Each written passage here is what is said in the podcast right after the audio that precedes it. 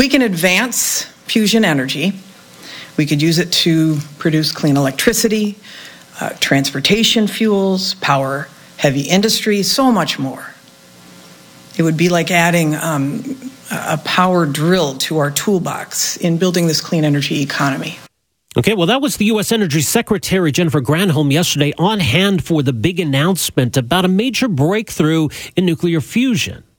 The idea that we could basically do what the sun does uh, and generate energy, vast amounts of energy at very minimal cost. But getting to that point has been difficult and, for that matter, costly.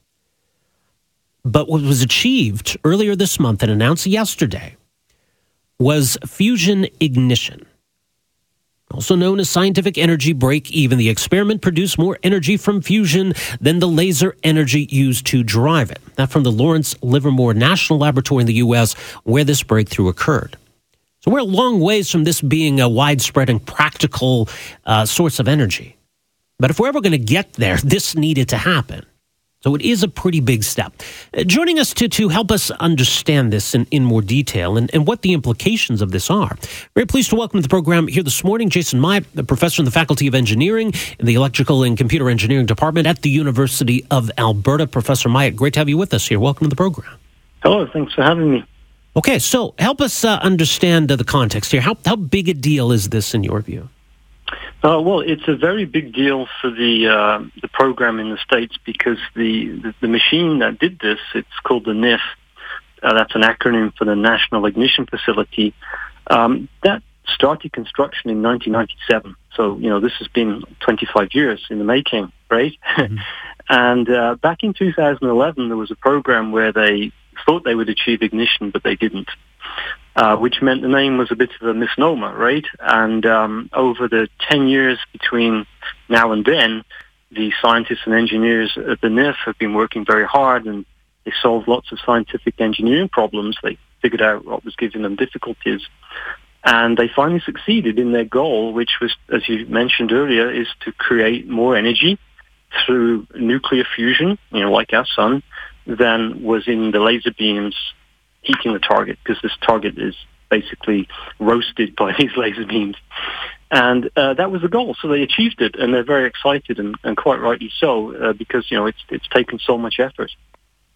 So what the sun does is my kind of rudimentary understanding is so you get hydrogen atoms that are basically smashing into each other. It's incredibly hot inside the sun. This process uh, fuses them into helium, and and that's well, where the energy is produced. Is is yeah, that right? That, that, that's pretty close. Um, the hydrogen atoms that uh, are more likely to stick together and fuse are not the ordinary hydrogen. It's hydrogen with an extra neutron or two. They're, that's called an isotope.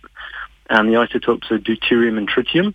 That, that's the fuel that was used in the NIF experiments. And just like in the sun, they have to be very hot so that they come close enough together and they stick together and release energy. So where, where, do the lasers come in? They're not they're not directing the lasers at uh, the, you know the tritium, for example, but it it creates it creates what exactly? Oh yeah, this is really fun. the um, the target is about uh, a millimeter size, and it's got the fuel inside. The target sits inside an X-ray oven.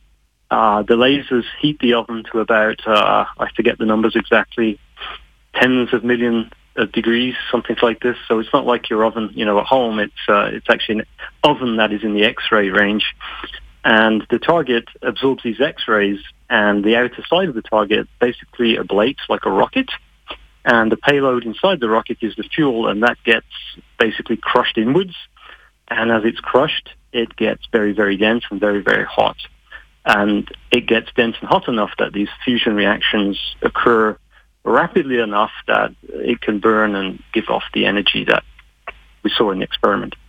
And that's not an easy thing to do. Yeah, clearly not. Uh, but it is a significant thing to do, as, as we're talking about. Now, I, I, did want to get some understanding because there's a big difference between nuclear fusion, which is what we're talking about here, nuclear fission, which yeah. is what typical, what we understand as, as nuclear energy currently. Yeah, the, the problem is that nuclear uh, is in both, uh, you know, the word right. nuclear appears in both reactions, and both reactions are nuclear. But fusion is the gluing together of very light elements, hydrogen, And that doesn't make anything that is too concerning um, regarding waste, right? Mm-hmm.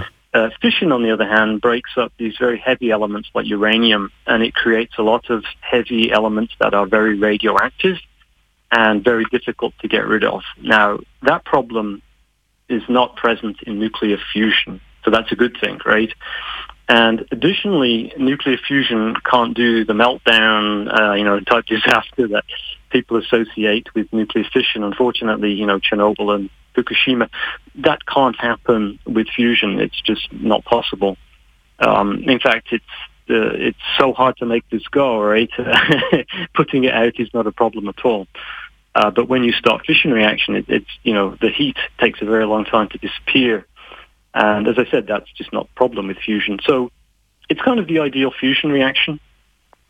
Uh, okay. Nuclear reaction. Yep. Yeah.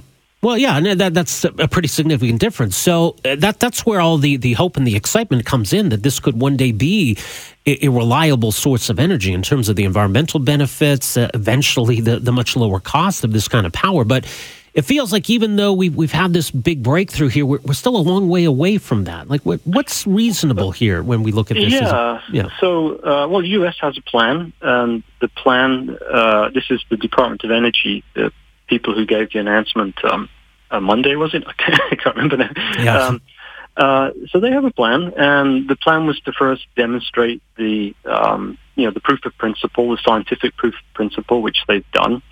And now they're trying to figure out how to do the next step, which is to address the problems that you face when you try to convert the scientific experiment into a nuclear reactor, uh, which means something that would be geared towards producing energy, right, and not just a scientific thing. And they're starting work on this now. There have been meetings and discussions on how to proceed, and that will go ahead. And the next several years should give us some sort of ideas about uh, how challenging this will be, right? Uh, the minute, we're not quite sure. But it's a tough one. There's no question. Absolutely. Well, some some interesting insight. We appreciate the, some of the explanation to help us better understand this, and, and I guess we'll see what the, the next big step is. But a big one uh, announced this week. Professor Myatt, thanks for your insight. Appreciate making some time for us here today. Hi, it's Shauna, and I might be a bad parent because my kids think french fries are vegetables. Hey, it's Ryan, and I might be a bad parent because I went out for wings when my wife was in the hospital after giving birth. Johnny here. I might be a bad parent because in my house, the tooth fairy gives pocket change. But we're not alone. Len emailed us and said his six year old daughter's Tarzan moment going from love seat to La-Z-Boy by curtains made him more proud than any dance recital. and Andy left his two year old at the rink. All right, guys, I'm sure we're not alone. Like Andy's kid. For stories and confessions like this, make sure you check out our podcast. It's called Bad Parents, and it's available wherever you get your podcasts. I left a glove at the rink.